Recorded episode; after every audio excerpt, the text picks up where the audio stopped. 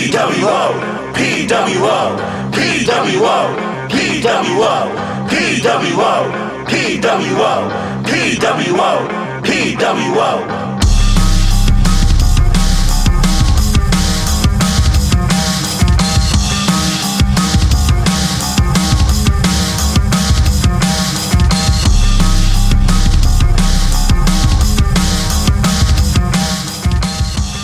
Hello, hello, hello. Did you guys miss us?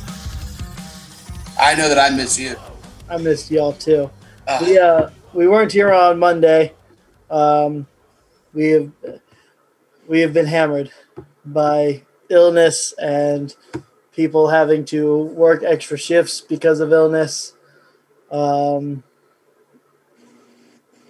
not great times, guys. Not great times. I'm just gonna be honest with you on that one. Uh, so tonight for the PWO WrestleCast, you have the two man power trip. It's your host Matt with everyone's favorite referee, Cad Sinclair.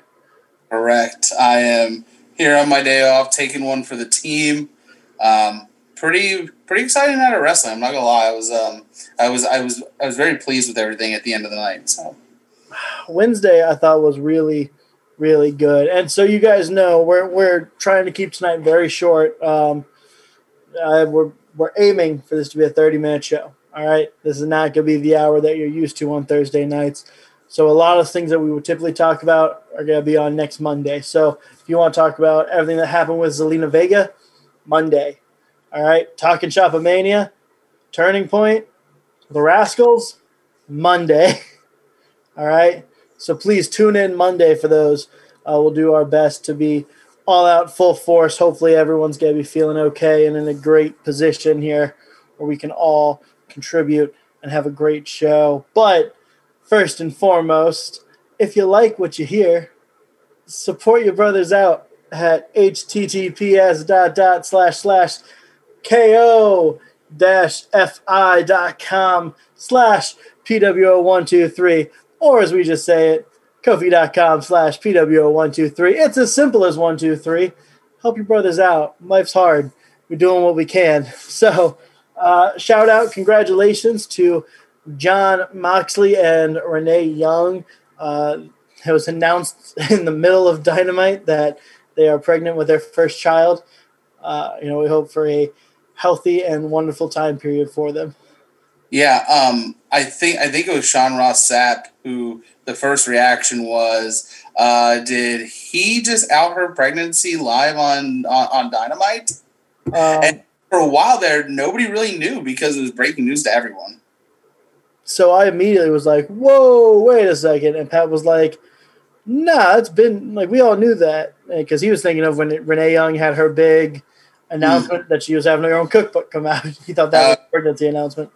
Yeah. So, in in his defense, he's a little delirious at the moment. So uh, we're gonna start right off with NXT here. We're just we're not gonna go full in on the matches. We're just gonna give you a quick recap that we can, and then tell you what we thought was the best moment of the night. Uh, first and foremost, Leon Ruff retains the NXT North American title against Johnny Gargano. Gargano wins by DQ after Damian Priest punches Leon Ruff. Uh, following that, we get uh, Cameron Grimes backstage talking with Dexter Lumis. Um, we're gonna get a blindfold match. You can already imagine how this is going to go. Uh, and this is a no contest. Shocker, actually. Um, Grimes punches the ref, realizes it's the ref, and then runs for his life from Dexter Lumis, hopping the fence, literally hopping the like chain fence that they have, which not very COVID's uh, COVID safe. No, um, I mean, you knew it was going to have to be a wonky finish because of the because of the actual match itself.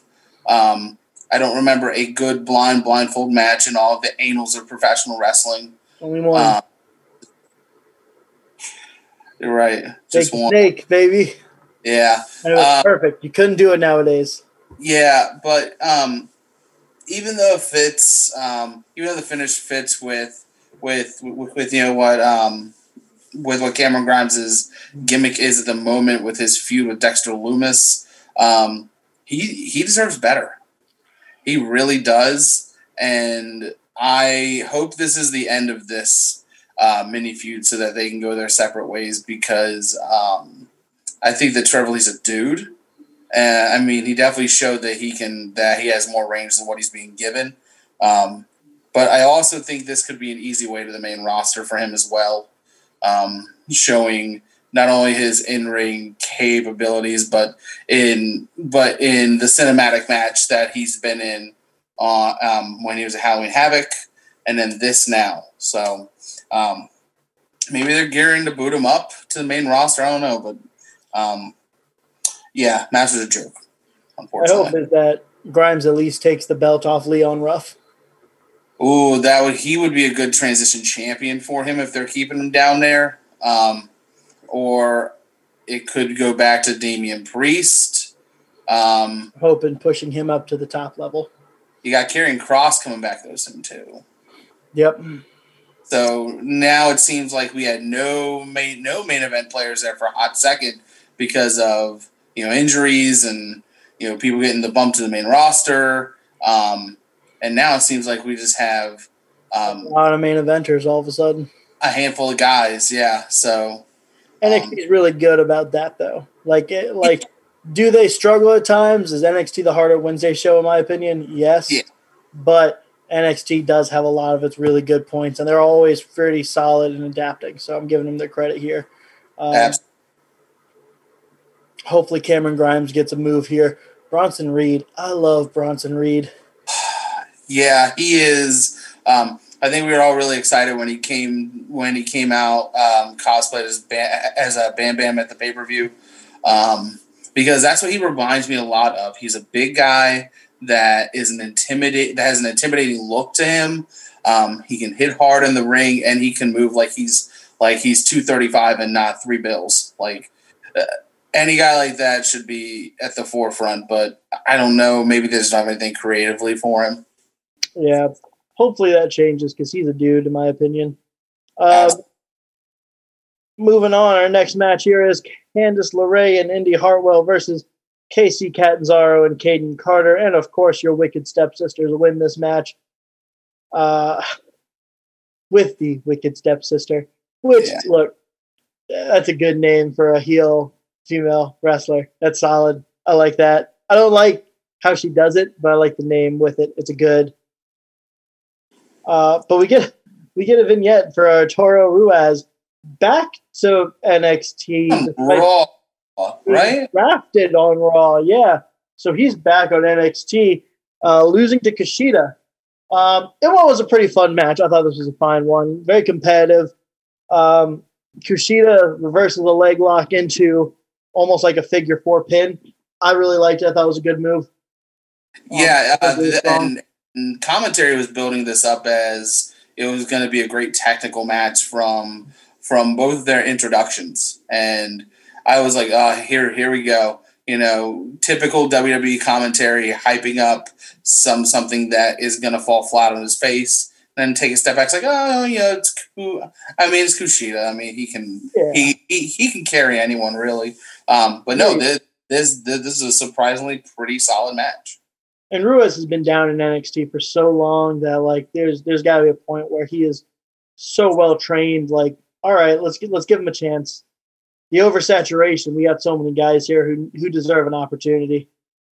Yeah, I think I think I think it was Damian Priest um, at one point. And he was and he was talking to Regal back backstage, and he and he was like, "I know I'm not the only one that's tired of seeing Johnny Gargano on on on TV every week."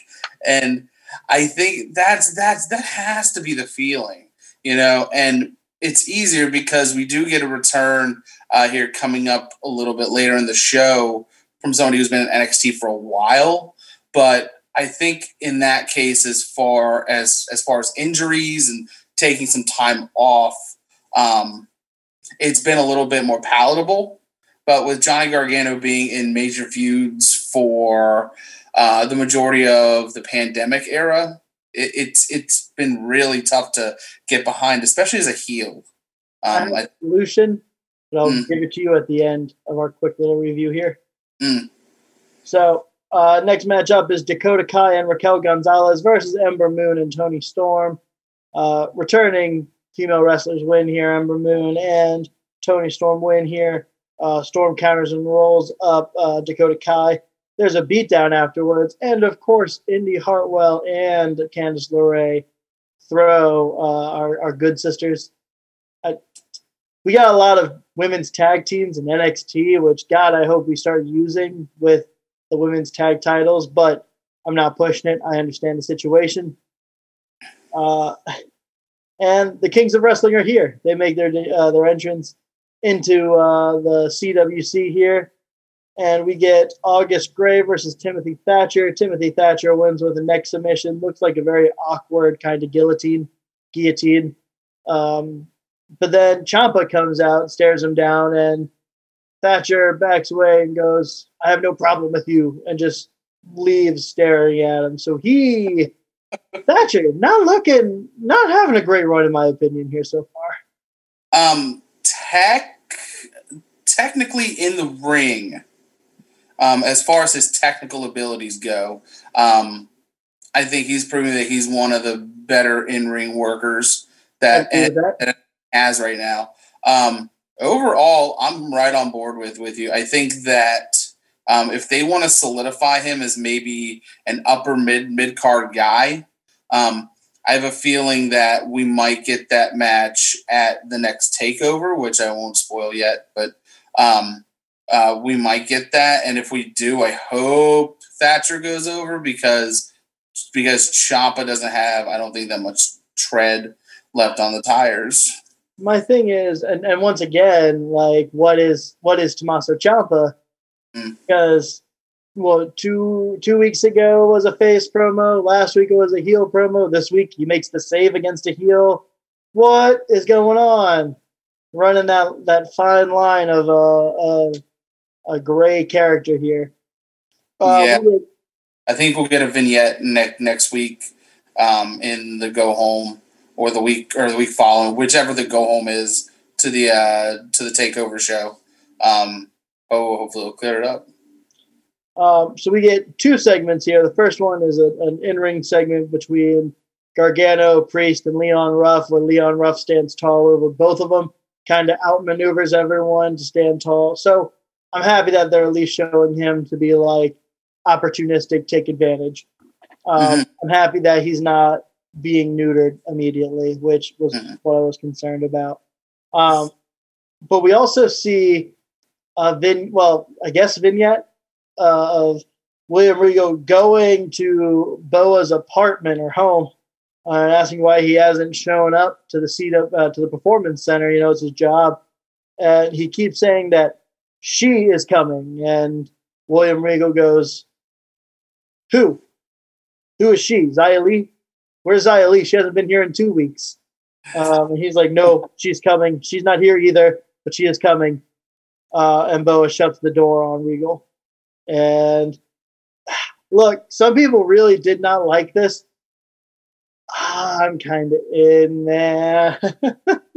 I'm whole. I'm I'm I'm holding off to see where it goes next. Um, I think that there is something there and you have an avenue and a platform to to you know push some talent there some actual talent so um, i'm holding out i thought it was kind of strange but um, in a good way i think i think where it goes next will determine whether or not i'm behind it or not it's very it seems like the most gimmick type thing that we've gotten from nxt in a really long time and it's it's outside storytelling, which has been missing, in my opinion, from the show. Uh, up next, we get the NXT Women's Title match: Io Shirai versus Rhea Ripley, and Io Shirai retains. Good. I agree. Now, look, I'm going to say this: Rhea Ripley did very well in this match, mm-hmm. and I feel like this is not a fair thing to say to Rhea Ripley because she clearly is putting the work in to be good in the ring. But man, they have not done her any favors with her character. No, and I think they really missed the boat after after WrestleMania. Now I know that she was stuck, you know, that she was stuck at home. There's nothing more than you can do with what you got. So um, who knows what happened there? Um, maybe it was a one way street on you know from from one party or the other, but um, I think even since she's come back though, and she's been on TV, it's been very lackluster to say the least, and it's it's not that she's not a believable champion anymore. It's that she comes immediately back and she's thrust into that kind of main into that title picture immediately. Um, that's that's the one issue I have, and So just be me though. I realize this.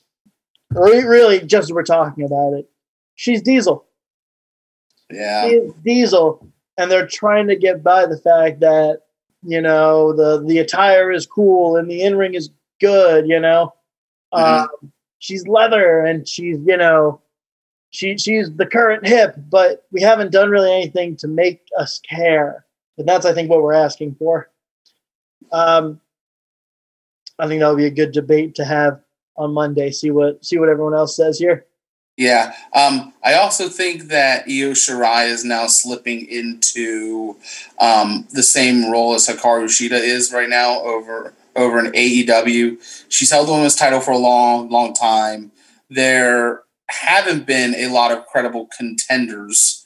Um, but but now, especially on NXT, where you know you have you know Ember Moon coming back, you have you have Toni Storm coming over. Um, Rhea, Rhea Ripley looked good last night, um, Yeah. as opposed to now Hikaru Shida, and now we're now we're kind of scrambling to bring in NWA talent um, to kind of fill that void in that role. Um, but it's but it's more or less, do we have anybody to take it off of her that's credible? Um, so I think I think the NXT has done a good job in that regard. That they are at least establishing their um, their their women's division. I'd agree with that. It'll be very interesting to see who does end up taking the title off her. I still think it's going to be a heel Toni Storm or Ember Moon. Um, I do think Toni Storm is going to turn heel here inevitably, but maybe not because we're starting to see a lot of heels currently in that division. Uh, up next is our last little segment of NXT. Finn Balor addresses uh, the NXT audience and is interrupted by the Kings of NXT saying, uh, you know, if you don't just give us the belt, you're going to end up like everyone else, dead. We emphasized dead a lot uh, throughout Yeah. this entire thing. Dead. They're d- d- you're right. You're right. Dead. Yeah, it reminded it reminded me of Animal House a little bit. Uh, the end, he's like, "This guy dead. This guy dead." I was like, "Ugh." But you know what? Pat Pat McAfee makes it work because he gets it. Um, I know that we give him a lot of, you know, some some of us were not a fan of his match um, against Adam Cole, um, but I think push that aside, just his mic work and his mic skills, um, you know, he he he just he just understands. And I think that's what that group has going for them right now is him. Which is which is crazy to think in a group where you have a tag team that is probably com- combined one of the top technical pairs in in all of NXT, and then you got Pete Dunne. Like, Who is a- a superstar as well. yeah, it- it's a great stable. Um, it is, and and so what it comes out to is uh, Finn Balor actually lured out the Kings of NXT, and the Undisputed Era are returning, and the fight is on. These guys go off the air fighting each other, and we get the announcement: War Games, December sixth, and it's going to be the Kings of NXT versus the Undisputed Era. We all kind of saw this coming, but um, I think it's going to be a fun match. Yeah, I'm really looking forward to it. Um, especially the other announcement to come out that we're going to get a women's uh, War Games match as well. Um, so now they're double dipping just as the main roster is when you get like the Elimination Chamber. Um, but no, I I think the men's War War Games match is going to be very good. It'll be interesting to see how it's booked, only because we thought that maybe Adam Cole was on his way out the door. Um, and you know now it's kind of up in the air because they were written off of TV. Now they're back. So um, it's going to be an interesting stretch here over the next cup, uh, couple of weeks. Uh, so let me just ask you real quick, and let's try and keep it quick. What was your favorite moment from NXT this week? Um, I would have to say the last the last segment, only because I predicted it. Fair. Um, I'm giving this one as a surprise shout out just because they surprised me. Kushida mm-hmm. Ruiz, you guys yeah. did very, very well. I'm very happy with that match. Surprised. So mm-hmm. uh, you guys deserve the credit this week. Moving over to the other show that happened on Wednesday, which, geez, I feel like so much happened. Um, I'm going to try and recap it quickly. I'm going to do my best. So we get Young Bucks versus Top Flight, who is another young uh, brother tag team. They are 19 and 21. Uh, I know some people uh, criticize this match as being very gymnastics. I thought this match was entertaining as anything, honestly. Uh, the young guys proved they can really go with Young Bucks. I was very impressed. Young Bucks get the win here off of the uh, BTE trigger. So, uh, um, yeah, um, I I thought it was a great showing. Um, I think I think it speaks volumes to what the Bucks think of Top Flight as a tag team, um, especially at that age. You're on a, you're on arguably um, you know the top Wednesday night show. Um, so I I thought it was an enjoyable match. Um, I think I think the post match stuff intrigued me a little more, which features um, Jack Evans and Angelico jumping top flight because they resemble. I, I think they have a ton in common, and I think that this could easily be a you know oh we're a you know we're a veteran version of you guys you know and yet you walk in the door and you guys are getting all the you know dynamite matches. And so it'll be interesting to see but i think that that was uh, possibly some great storytelling there. Uh, afterwards that we get the beginning of the inner circle slays las vegas which look i'm not thank you i'm not even gonna try to recap mm. if if you enjoy your comedy um, and you understand wrestling and the hangover and every other kind of comedic reference, this is your stick. Go for it. I laughed my tail off. I thought this was great. Yeah, um, I I will point out one one little bit um, other than other than you know their uh, you know pissing contest at the bar, um, but um, Konnan gets out of the limo and um, he get he pretty much gets everyone high, and then uh, Chris Jericho's like, dragons aren't aren't real, Konnan. Like, no, there's a dragon, and it's a dude in a dragon costume, and Chris Jericho's like, oh, it is a dragon, and the dragon goes, "Don't touch me." Look, yeah, go and watch it. There's two segments. We're not going to cover both of them. This was your one here. Watch them. It's funny. It's really mm-hmm. funny. Uh, afterwards, we get Kip Sabian versus Orange Cassidy. Orange Cassidy gets the win here. Miro blindsides him afterwards. Best friends run out to chase them off. Um, uh, this is a fun match. It was fine. Yeah, I think it's kind of forgotten at times that you know Kip Sabian can actually work, um, and he can actually go. And I think just the recent stuff that he's been doing with Miro, it's fine. I mean, they can easily be put in the tag division as, as is. Um, but you know, I was I was thinking about this the other night, and it's not that you need another title to establish anybody, but imagine what like a cruiserweight championship right now would do for AEW, especially with a lot of the lighter guys not getting a whole lot of work, and it could be a title that you could use on Dark. I mean, we instead of making the cruiserweight, could we do like X Division esque? Oh yeah. How about yeah. that? I feel like that would be definitely more fitting. Yeah, I definitely thought cruiserweight first though because there's a lot of smaller guys. Yeah, like hovering around 200, 2025. Um, and it doesn't necessarily have to be like a 205 live. It could be yeah. WW cru- cruiserweight rules, you know, 225. Um, Chris Jericho was the best at that. He would carry a scale out to the ring. Uh, Crash Holly did the same thing there for a while as well. Yeah. Um, afterwards, we get the contract signing of Winter is Coming, Jon Moxley versus Kenny Omega. Uh, and we don't get Jon Moxley. He has jumped in the back. It looks like he has a broken nose. Uh, one other thing I do really want to point out is it looks like Kenny Omega references look, I, I don't do psychology. You know, last August it was your elbow. Now it's your nose. This match is happening. Watch me sign this. So I think really good callback to the injury that happened last year that stopped their initial match.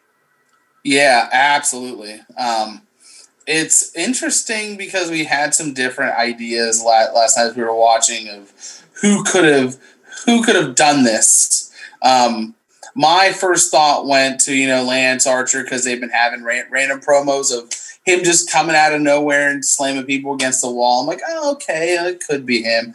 Um, any idea as to maybe who it could be?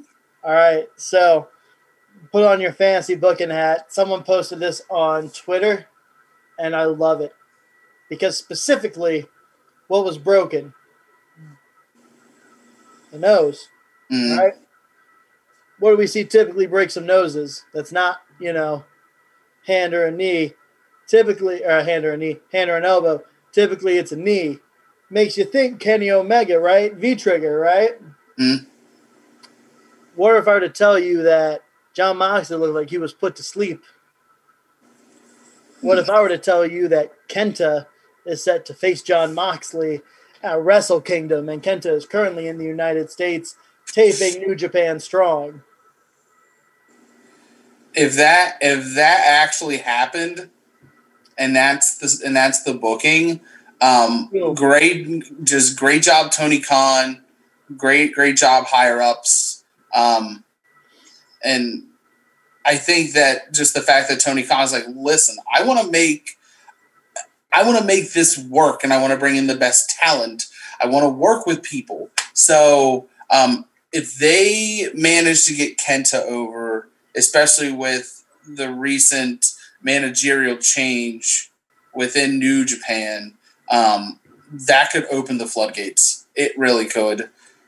Well, and I think like, and once again, guys, this is the chances of this happening are at best three percent. I'm giving it a three percenter. Okay. There we go. Um, but just a lot of the dots connect there, and a lot of people are pointing out that you know if it was going to be anyone, why not have it be someone who's already in a storyline with Moxley? Moxley needs to tie in to a match with Wrestle Kingdom. You know, we can get some cross promotion here. Yeah, and he needs to drop the title too. Both belts, both Yeah. belts. Yeah, he needs to drop them both because we've all we can all agree, and we've all said it on the show before, is that he is a much better chaser of the championship than he is a holder. Um, and a lot of people also referencing maybe uh, Kenny Omega making a little Bullet Club favor there, which would also be a great tie-in for that as well. A lot of it makes sense. I don't know if it's actually going to happen. I hope with everything that we've seen with the NWA, and we're going to cover that women's title, that women's title match here in a minute because that was also gold. Um, I hope it happens. I really do. And maybe this this will be a great opportunity you have a champion who hasn't gotten to be over in Japan. You have this challenger in the United States, and AEW said, "Look, give us the opportunity. We'll we'll highlight your feud for your show." So I'm hoping it happens. More than likely, probably Lance Archer, but I I want it to be Kenta so bad because it's in my head now. Yeah, that would make both would make a lot of sense, but I mean, a AEW is very good at creating stories like this, so I'm very excited to see what happens next. Agreed. Next matchup, it is the Blade out with the Bunny and the Butcher uh, versus the returning Bastard PAC. PAC wins here after looking a little cautious up at the top rope. Uh, looks like he second guessed, in my opinion. Black Arrow went for a little shooting star press. May have slipped a little bit, but uh, PAC, being the man that gravity forgot, still pulled it off. Locked in the brutalizer. We have our submission, and the beatdown is on. And then Rey Fenix makes the save. Fenix gets beat down. Penta El Zero Miedo comes out with the chair. He's going to put the finishing touches on Rey Fenix. But Swerve, Death Triangle is back. I popped super hard for this. Um, Um, man, this is this is a top three moment, and probably any other dynamite. This is my moment of the night. But unfortunately, there's a whole lot that happened tonight. Yeah. Um, no, I think that this is great. Honestly, it it it, it goes to show you that AEW invests in their in in their story, and it started with commentary, and as and as much grief as some people give Excalibur, um, you know, for just you know doing his you know typical mannerisms. Um, he really hammered. He was hammering it home for a while. You know, oh, you, oh, you know, PAC's coming back next week. Uh, oh, you know, maybe we can get some Death Triangle. You know, stuff along those lines. But it just goes to you that they invest in the stories that they are creating. Um, man, it was great. It was great. After this match, Jade Cargill makes herself known again. She Pillmanizes Brandi Rhodes' arm with a little help from uh, Nyla Rose and Vickie Guerrero, which I think is a perfect pairing for her. Yeah, I'm. I'm going to be honest with you. I don't know too much about Jade Cargill. I've got to go back and I'm with you on it, honestly. A lot of it's very new, but I'm Um, a fan so far. honestly, she just seems like a knockoff um, Bianca Belair in a way. Um, just, just, just she kind of gives that. She kind of gives that attitude off, like you know, she's better than you. Um, you know, she's not the e. She's not the est of you know AEW or anything of that nature, but um, she gives that bravado off that you know Fair. that you are not on her level. I don't. I think it is very unfortunate because there is a lot of comparison between the two. Um, And, like, man, it is so common of that to be a heel gimmick in general. So I, I don't want to hold that against her, but I don't think you're wrong in that there's a lot of comparisons between the two right now. Have a little something that's going to spread them out, I think. I think that would go a long way. And I do think uh, teaming them up with Vickie and Nyla could be a, a well needed boost for everyone involved there. hmm Up next, the NWA Women's World Championship match. Serena Deeb versus our queen. As you didn't know, we're the PWO stand account for Thunder Rosa. Uh, and she follows us, so all the love. We're a Thank Thunder Rosa family here. um, and this match is fantastic. Serena Deeb, Virginia local, love it. Fantastic. Thunder. Rosa frequently proving why I think she is a top tier in the women's division and in the world. I mean, she's she's a top tier talent uh, to any women's division. Um, fantastic match. It gets a little screwy here near the end. Britt Baker comes out and uh, hits Thunder Rosa with a swinging neckbreaker while uh, Rebel uh, distracts the ref and Serena Deeb. Uh, Serena Deeb doesn't get the immediate pin off of the attack, but does get a cool little. Tr- the match goes for about two, three more minutes. They're going for some backslides. Serena Deeb counters it into her little like pedigree styles clash, which was I, I thought everything about this was great. I would have probably had the interference be the end of it, but after the match, Thunder Rosa goes after Britt Baker. We're gonna get Thunder Rosa versus Britt Baker.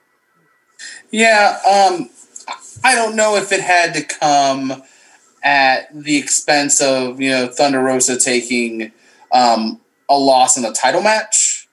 Um, I think you could have given her a mid a mid card talent, and that could have been you know a little. I'm I'm not saying the lo- the loss that Thunder Rosa took was bad, um, especially if it's in a title match. But I think um, it could have been used a little better if they were going to build if they were going to build the match with her against Britt Baker. Um, Um, but I will give them credit. The ending where she just went after everyone, I love. I loved it. Um, I think that AEW is finally. Well, I guess their fan base is getting a taste of you know who th- of, of who Thunder Rosa actually is.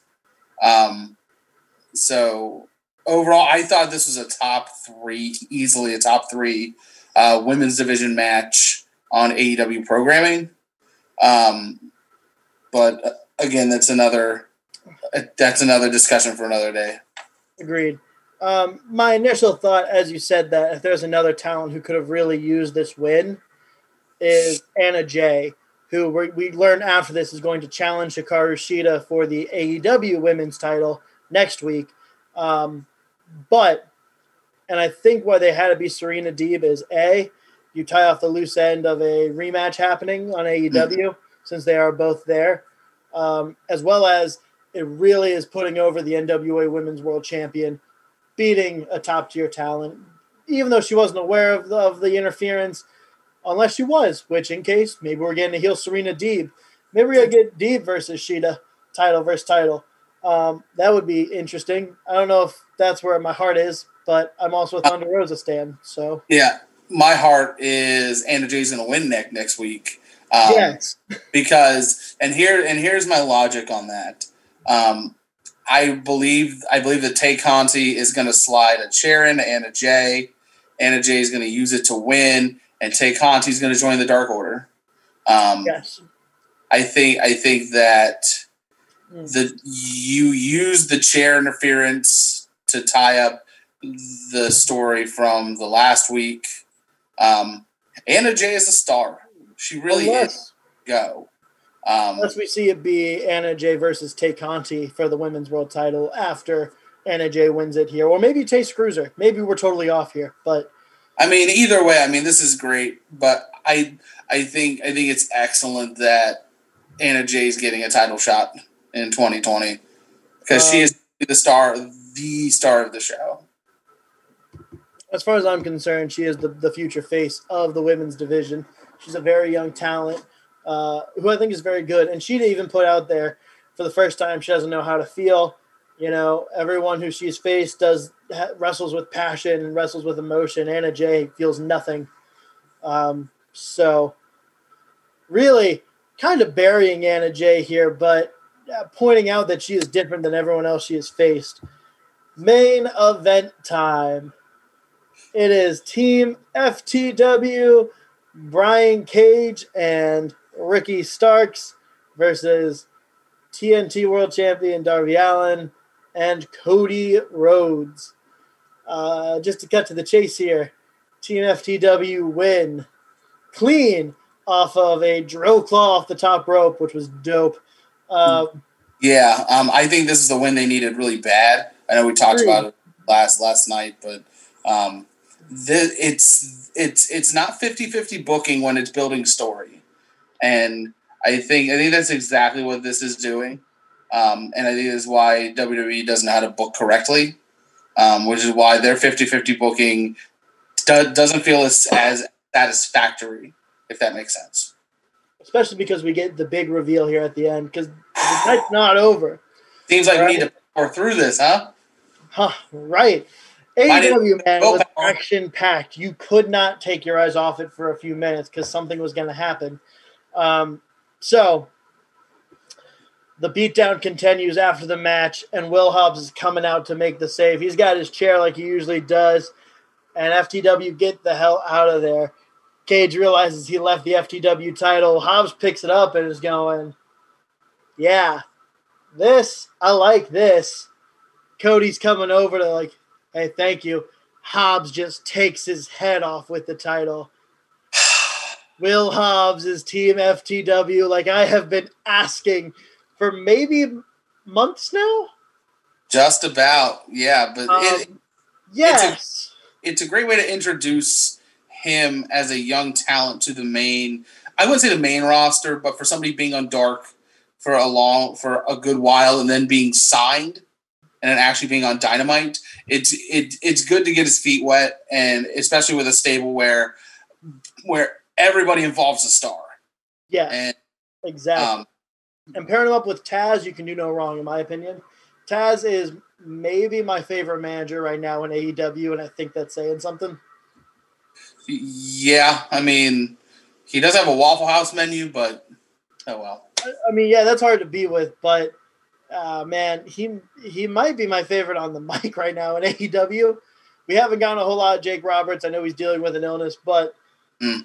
Taz has been gold on the mic this entire time. He's been the the perfect attitude for everyone in Team FTW.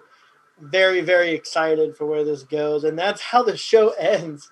So Ryan, let me ask you, what was your favorite part of the night? Um, Hard for this one. Yeah. Um, I'm I'm gonna have to go with this.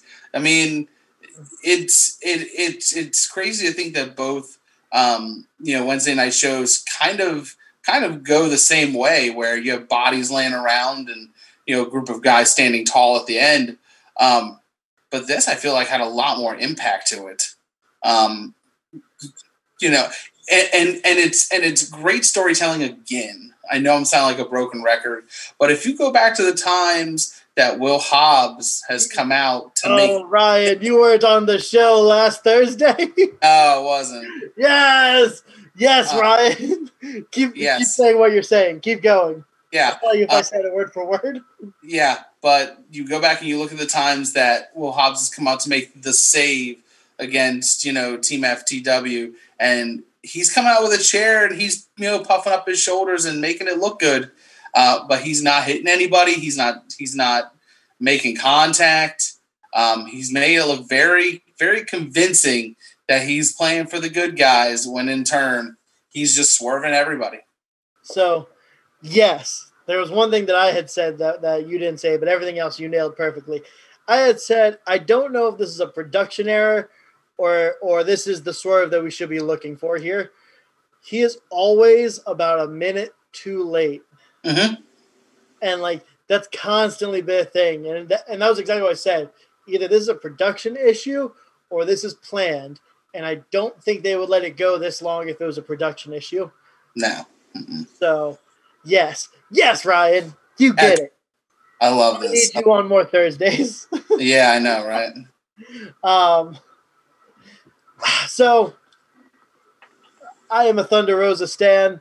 Thunder rosa has my heart. I have to say thunder rosa but if i were to give a second one it would have to be young bucks versus top flight. Top flight the sky is the limit for them. I know a lot of people once again on our own show say a little too much flippy but entertaining matches and there was a lot of times where i was going whoa! So I was very impressed, especially knowing that these guys are uh, seven and five years younger than me. And I'm sitting here like, I hope I can touch my toes tomorrow. Yeah, um, I think something that AEW has always been very good about is kicking off their their their episodes of Dynamite with a with a great match, and I think that's something that a lot of other promotions can take note of. Um, is the fact that they're saying, "Hey, this is one of the best matches we have we we have to offer on this week's show. We're giving it to you right out of the gate to hopefully hook, hook you in to what we're trying to sell you." All right. So that is it for AEW. AEW won the ratings war this week. A lot. Um, so to answer the question on the oversaturation in NXT, you're not winning the ratings war anyway. Go back to what you were doing when you were taping the show and stagger your cast so we can get everybody on there in meaningful storylines. Yeah, because they lost by I think it was like two hundred twenty thousand. Yeah, it's not close anymore. It's really not. Um, and and it's not very often that NXT wins. So at Yeah. this point, recognize where you're failing. Go back to where you were succeeding. Build your storyline. Build your characters. You'll have a better opportunity to beat them in the ratings in the long term by creating more storylines for everyone to be interested in. Fantasma wasn't on this week. He was not. And in fact, though, he did put a thing that he wanted to be in War Games, which was interesting to me. I want him in War Games. So We, but that, but that's another guy that has a that has a boatload of talent who has a title right now, and yet he's not on your show. You know who we haven't seen since he's lost to Fantasma? Hmm. Isaiah Swerve Scott hasn't Yeah. done anything on, on NXT since then. I feel like we need to do a whole top top ten on this. Like underutilized NXT stars current currently signed right now. I like that idea. Keep that in your mind, put in your pocket. We'll come back to that. We got to tell you guys everything you need to know about the pay per view this Sunday. Yes, Oh. there's a pay per view this Sunday. It is Survivor Series. It is the final farewell of The Undertaker, year 30 for him, the 30th anniversary of his debut at Survivor Series. Mhm. Um, I don't really know what to get from his final farewell. He has said that he's done. Like he, he said in an ESPN art and uh, interview that you know he, he doesn't think he can wrestle again. He thinks Yeah. either this is a red herring or I think it's a very honest truth, and I hope it's the honest truth. So I'm gonna take a Pat Lilly esque stance on this. Um, if if we if we bite on on on what he's selling, and I'm watching this, and it's the build to another, you know, freaking stupid showdown. Um, I'm I'm not I'm not watching it. Um, I feel like it's it's it's clickbait for clickbait um, at that point, especially when you have the last ride. Um, that you know that you've been showing even even on USA you've been showing it like hey my body's old I'm done and you show him saying that I'm done. And then if you come out and you do this oh I've got one more match no no. It's a it's a it's a it's a slap in the face. And I will I will not watch another I, I won't watch another Undertaker match unless um it's some sort of quick count or ref bump you know just The Firefly Funhouse match with him. Oh my god. Uh, so that's that. Let's go through our matches here. You just tell me who you think is going to win, okay? Yeah. Uh, I'll start from the top here. Team Raw, which is AJ Styles, Keith Lee, Sheamus, Braun Strowman, and Riddle, versus Team SmackDown, uh, consisting of Kevin Owens, Jey Uso, King Corbin, Seth Rollins, and to be determined. I'm gonna say no contest, and it's gonna be because of retribution. Oh, I like that pick. That's a good pick. I'm gonna Um, go Go ahead. Just good. because I, I think they're showing so much frustration amongst each other. We'll get a lot of butting heads, and Jey Uso is going to pick up the win here to look strong for the tribal chief. All right. Up next is the Women's Survivor Series Team Raw, consisting of Nia Jax, Shayna Baszler, Baszler, Baszler, Lana, Lacey Evans, and Peyton Royce. Uh, unfortunately, Dana Brooke and uh, Mandy Rose were taken out by Retribution on Raw and replaced with uh, Lacey Evans and Peyton Royce, who I don't have an issue in this match, but God, come on, give Dana a chance. She has done so much for this company. Um, and they're going to face Team SmackDown's Bianca Belair, Ruby Riott, Liv Morgan, and two more members to be determined. I'm going to go ahead and assume Natty. I think it was supposed to be Chelsea Green. God, one unfortunate accident uh, issue. She gets her debut on SmackDown and breaks her wrist in the match. Um, I, I have a feeling she was supposed to win, and Liv Morgan would have came out and won later.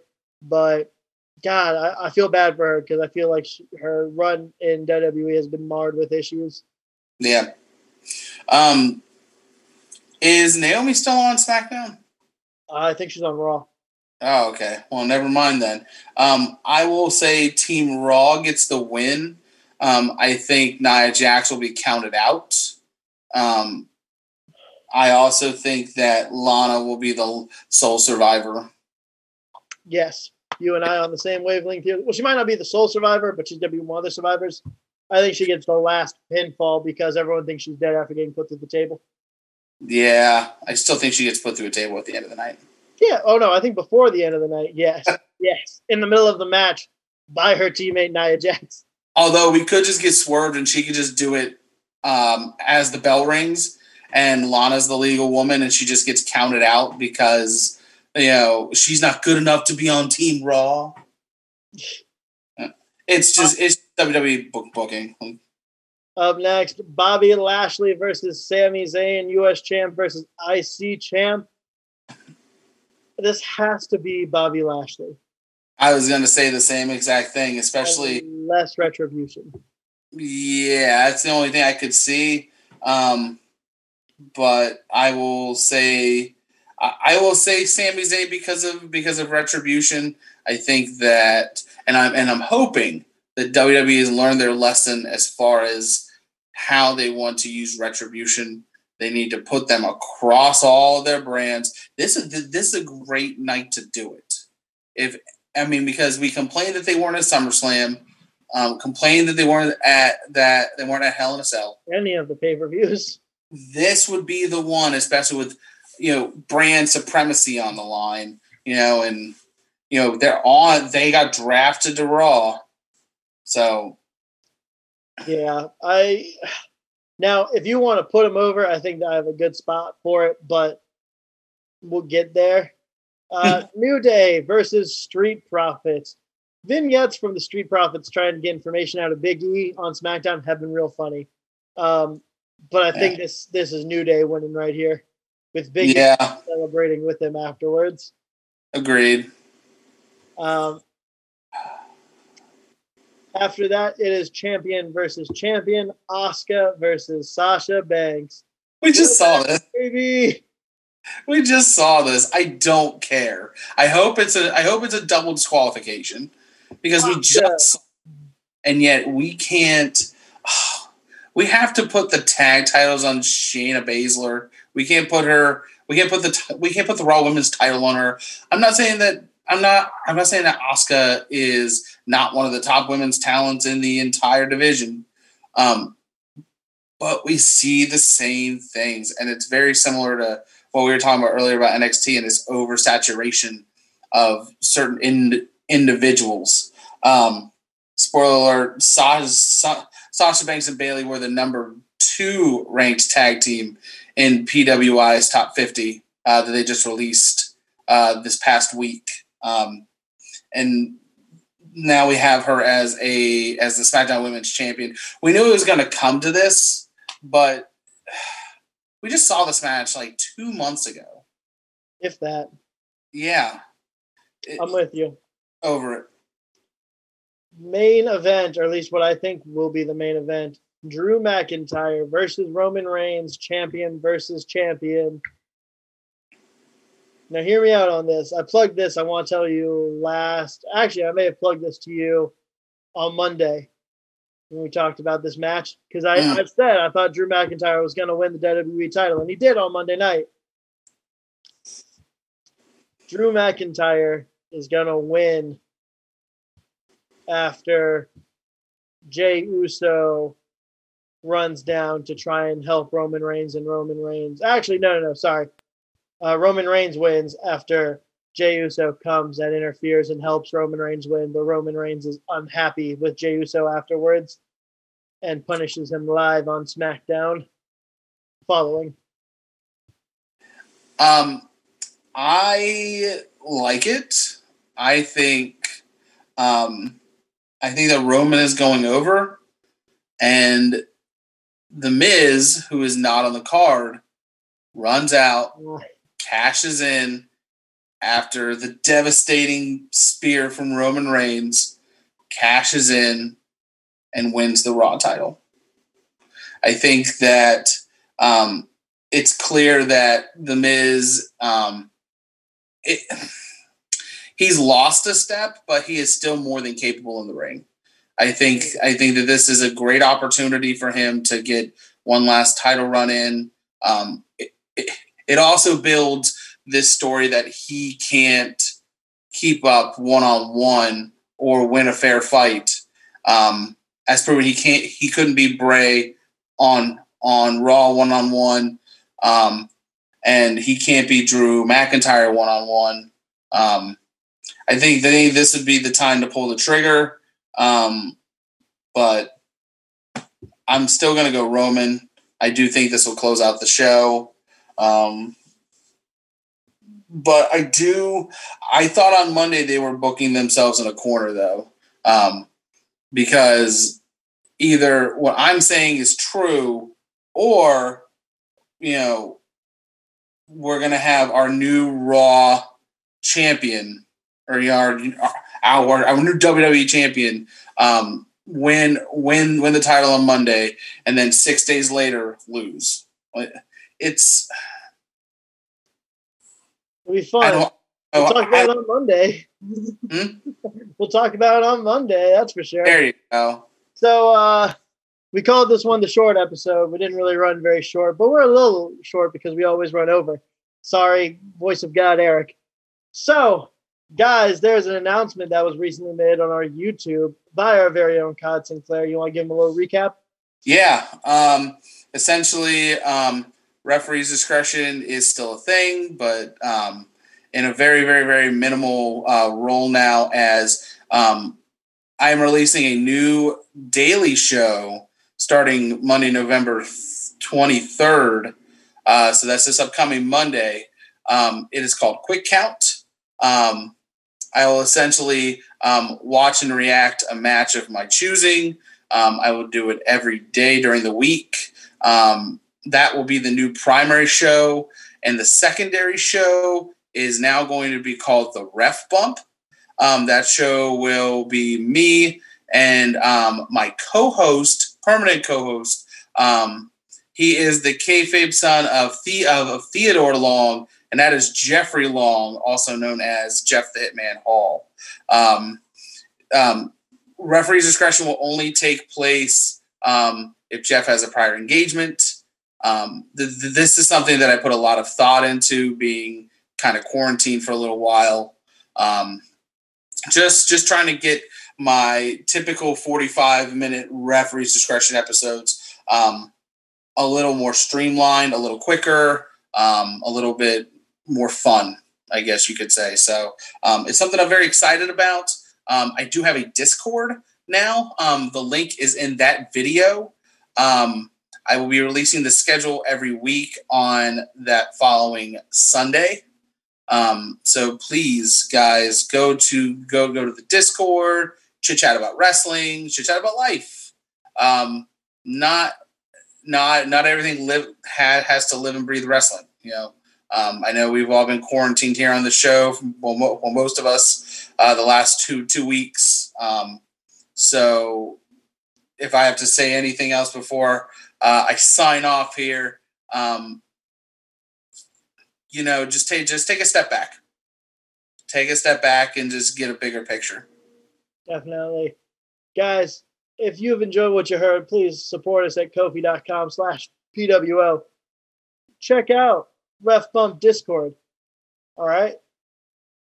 Uh, I might have to jump over there because I need some people to talk video games with. So if you a nerd like me, meet me in the Discord. So, uh, guys, with that, we must bid you adieu. Uh, I hope you all have a great weekend. Stay safe, please please, please look, guys. We say it every week. Please, all right. Wear a mask. Please wear a mask. I don't want to bury my mother. Wear a mask. All right. They got real dark. I don't want to stay dark. Wear a mask. Make my life easier. Please. Appreciate y'all. See you next week. I always want to be on Dynamite. Eric doing the smart thing, cutting me off before it's too late.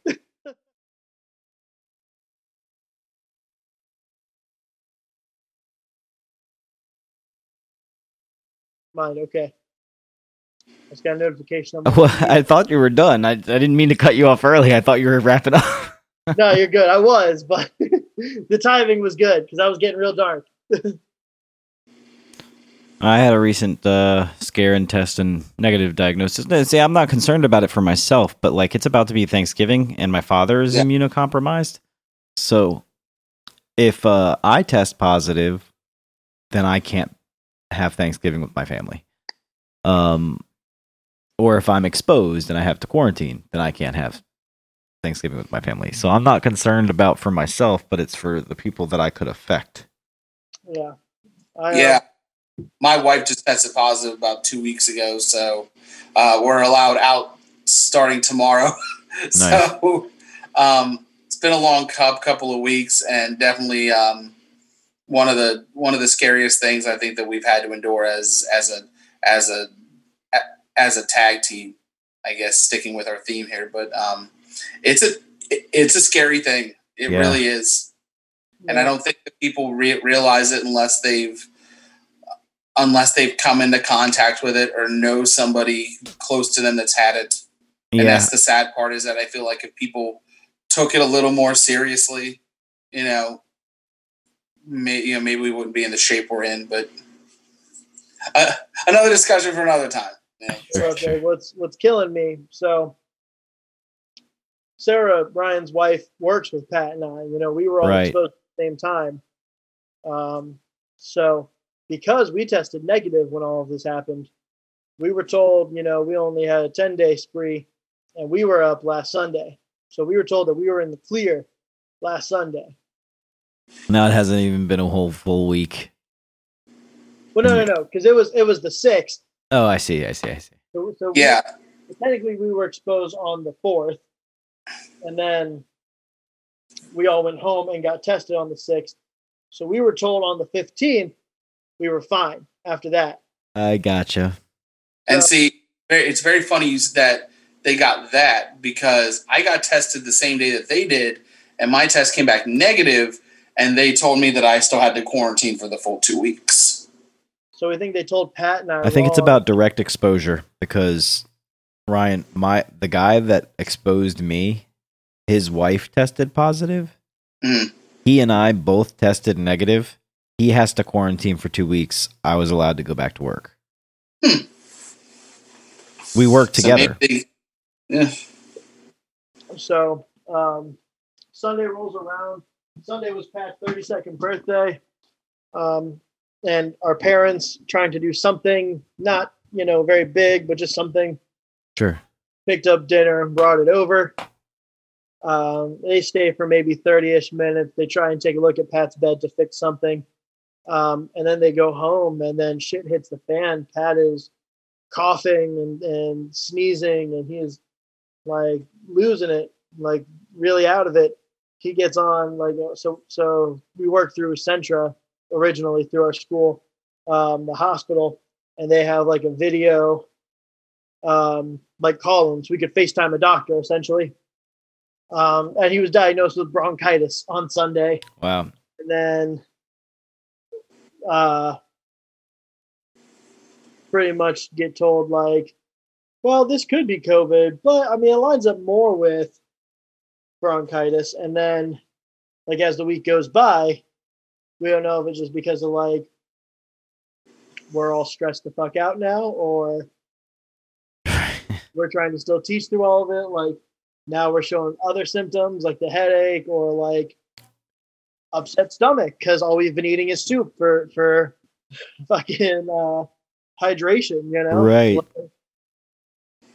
And so we end up having the test today finally, um, and it's a three to five day test, so we'll find out. But like, we've already kind of come to the determination that we're we're gonna do Thanksgiving at home and we'll celebrate with the family when everyone's healthy Yeah. because yeah man just like just like you like my my stepdad is several surgeries diabetic like at, at this point it's it's not worth the risk.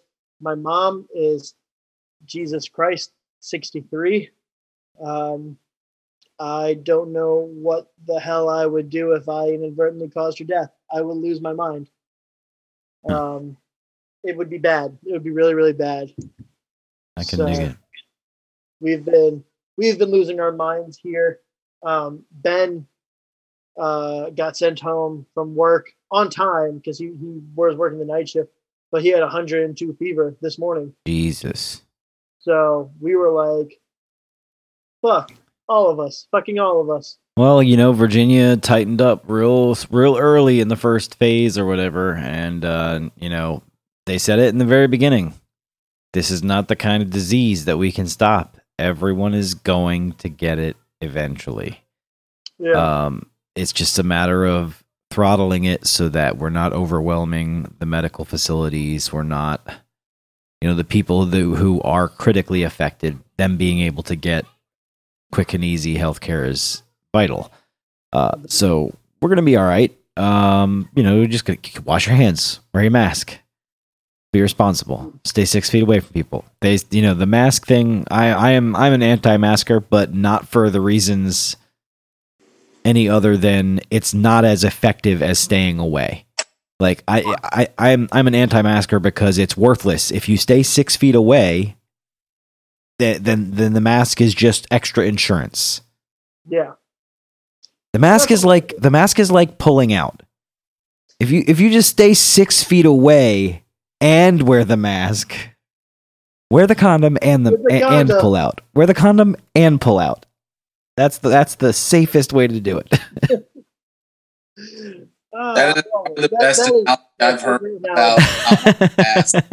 if somebody came into my store and was like, "Listen, I'm not wearing a mask because because you know my pullout game isn't strong," I'd be like, "All right, all right, man.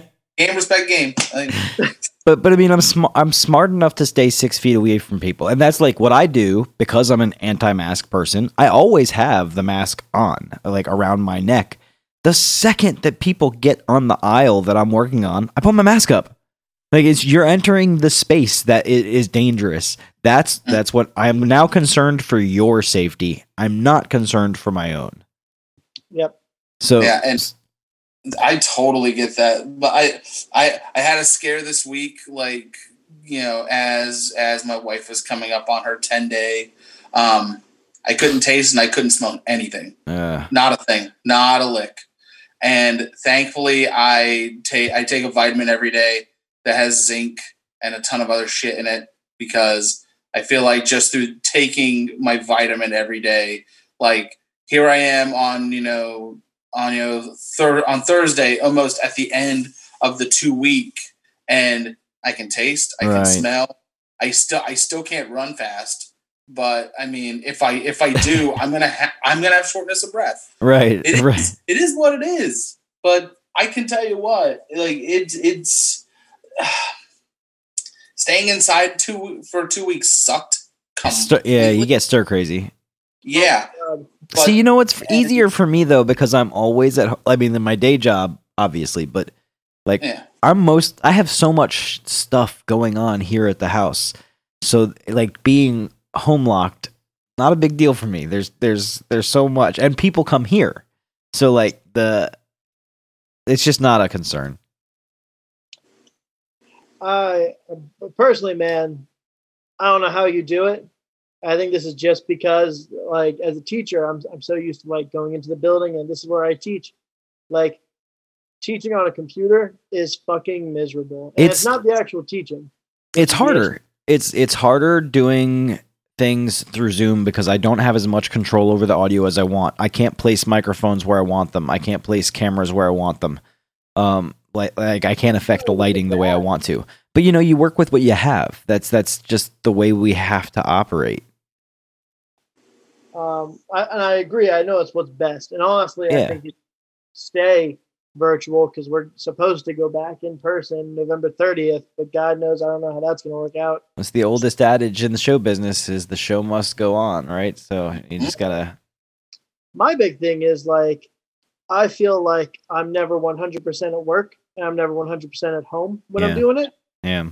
And that is like the worst thing for me because I can't commit to one thing or the other. You know, we talked about uh, a couple of us have been talking about that. Like, there's the problem is is that you're stuck at home, and what we need, what what a new budding business is like workspaces that are isolated workspaces.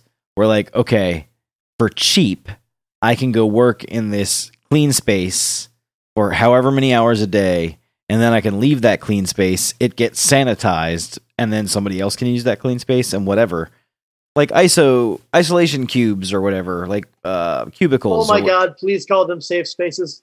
safe spaces. That would be great. My safe space. like little isolation cubes and and like pods. The company, you know, you've seen the pods companies, right? They could drop Yeah. these off in people's fucking driveways.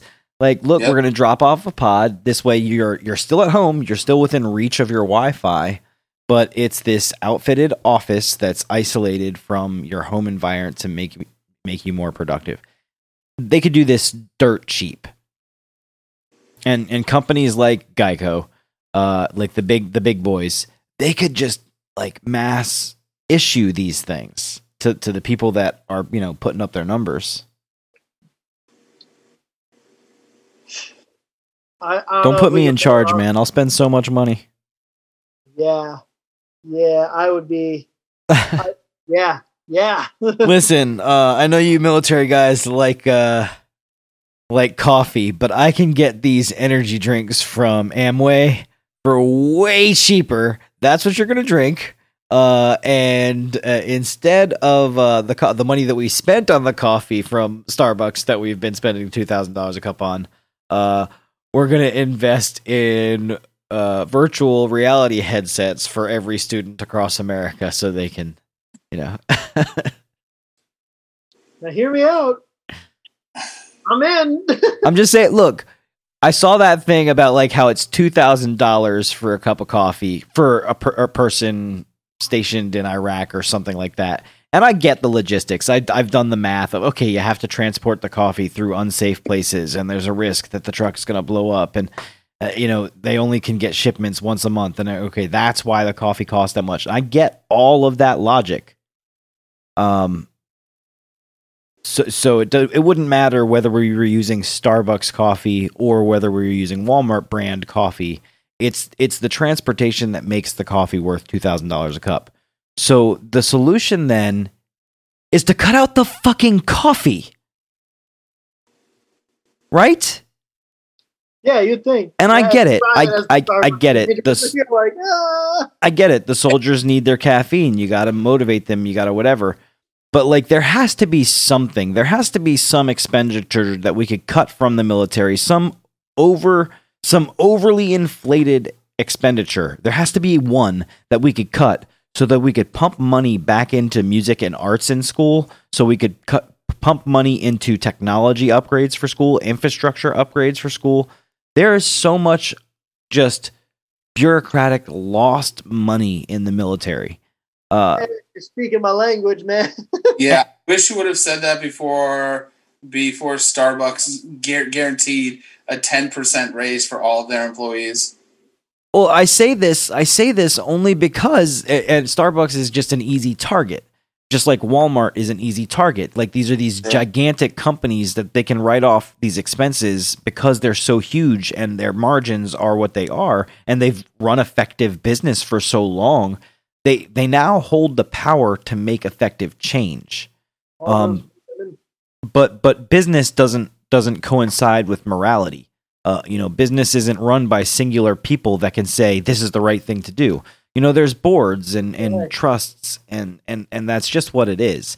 Uh, so we really do have to rely on the government to cut funding for specific things and and somebody to be looking at things with a fine tooth comb and all right so i was looking at this military expense report for the past you know 6 months and i've noticed that we spend x amount of dollars on this where we could be spending x amount of dollars on this and if we take that money and we save it here we spend it here the problem is we're spending how many trillion dollars trying to prove russian collusion existed that didn't exist how much money did we spend trying to prove this guy was a scumbag that everybody knew was a scumbag? Nobody contested the fact that Trump was a scumbag. Everyone said, yeah, I'm just okay with it. So why did we have to spend money proving that he was a scumbag when the people that uh, voted him in already knew that and were okay with it? So I think that the government's just wasted all this money that could have been pumped into infrastructure, could have been pumped into education, could have been pumped into arts and and and extracurricular programs in school systems. And I think that's the future. The future is funding the education system. Point blank. The future will always be the future will always be raising a smarter next generation. There, there's nothing more powerful that we could do. So, how we cut funding from education, how teachers don't get paid more than doctors, how you don't have to go to school for 10 years to teach another human being something, like the standards aren't there Dude, that should be. let me let me terrify you here real quick, okay? I don't know if I want to be terrified. I apologize, but for, for emphasis, I'm teaching on a provisional license. I don't have a full time teaching license currently. Sure. uh, just because I started music education, um, and the college fucked up the education portion of my thing my senior year. So instead of staying for three more years, I said, "Fuck it, let me get my music degree, and I'll figure the rest out as we go along." Sure. Um, Fast forward now, I'm teaching special education. Well, and and and not to discredit any anybody that's currently doing the job right now. I'm saying that our infrastructure is wrong. Yes. Like it's Yeah. I'm not like your school, you went to school and the school messed up your system. I went to school at Full Sail, right? I, I I went and I went back and I got my audio engineering certification. That was my second time going through school. And here's the sick sad truth of it. It was a waste of my time and my money because I didn't really learn anything new. I had learned everything they were trying to teach me over experience over the 20 years I've been doing it. And the most messed up thing about it all is the program that I took was an accelerated program with a 30% success rate. I graduated with a oh. 4.0. Yeah. So with a 30% success rate, I crushed it and didn't even have to make an effort.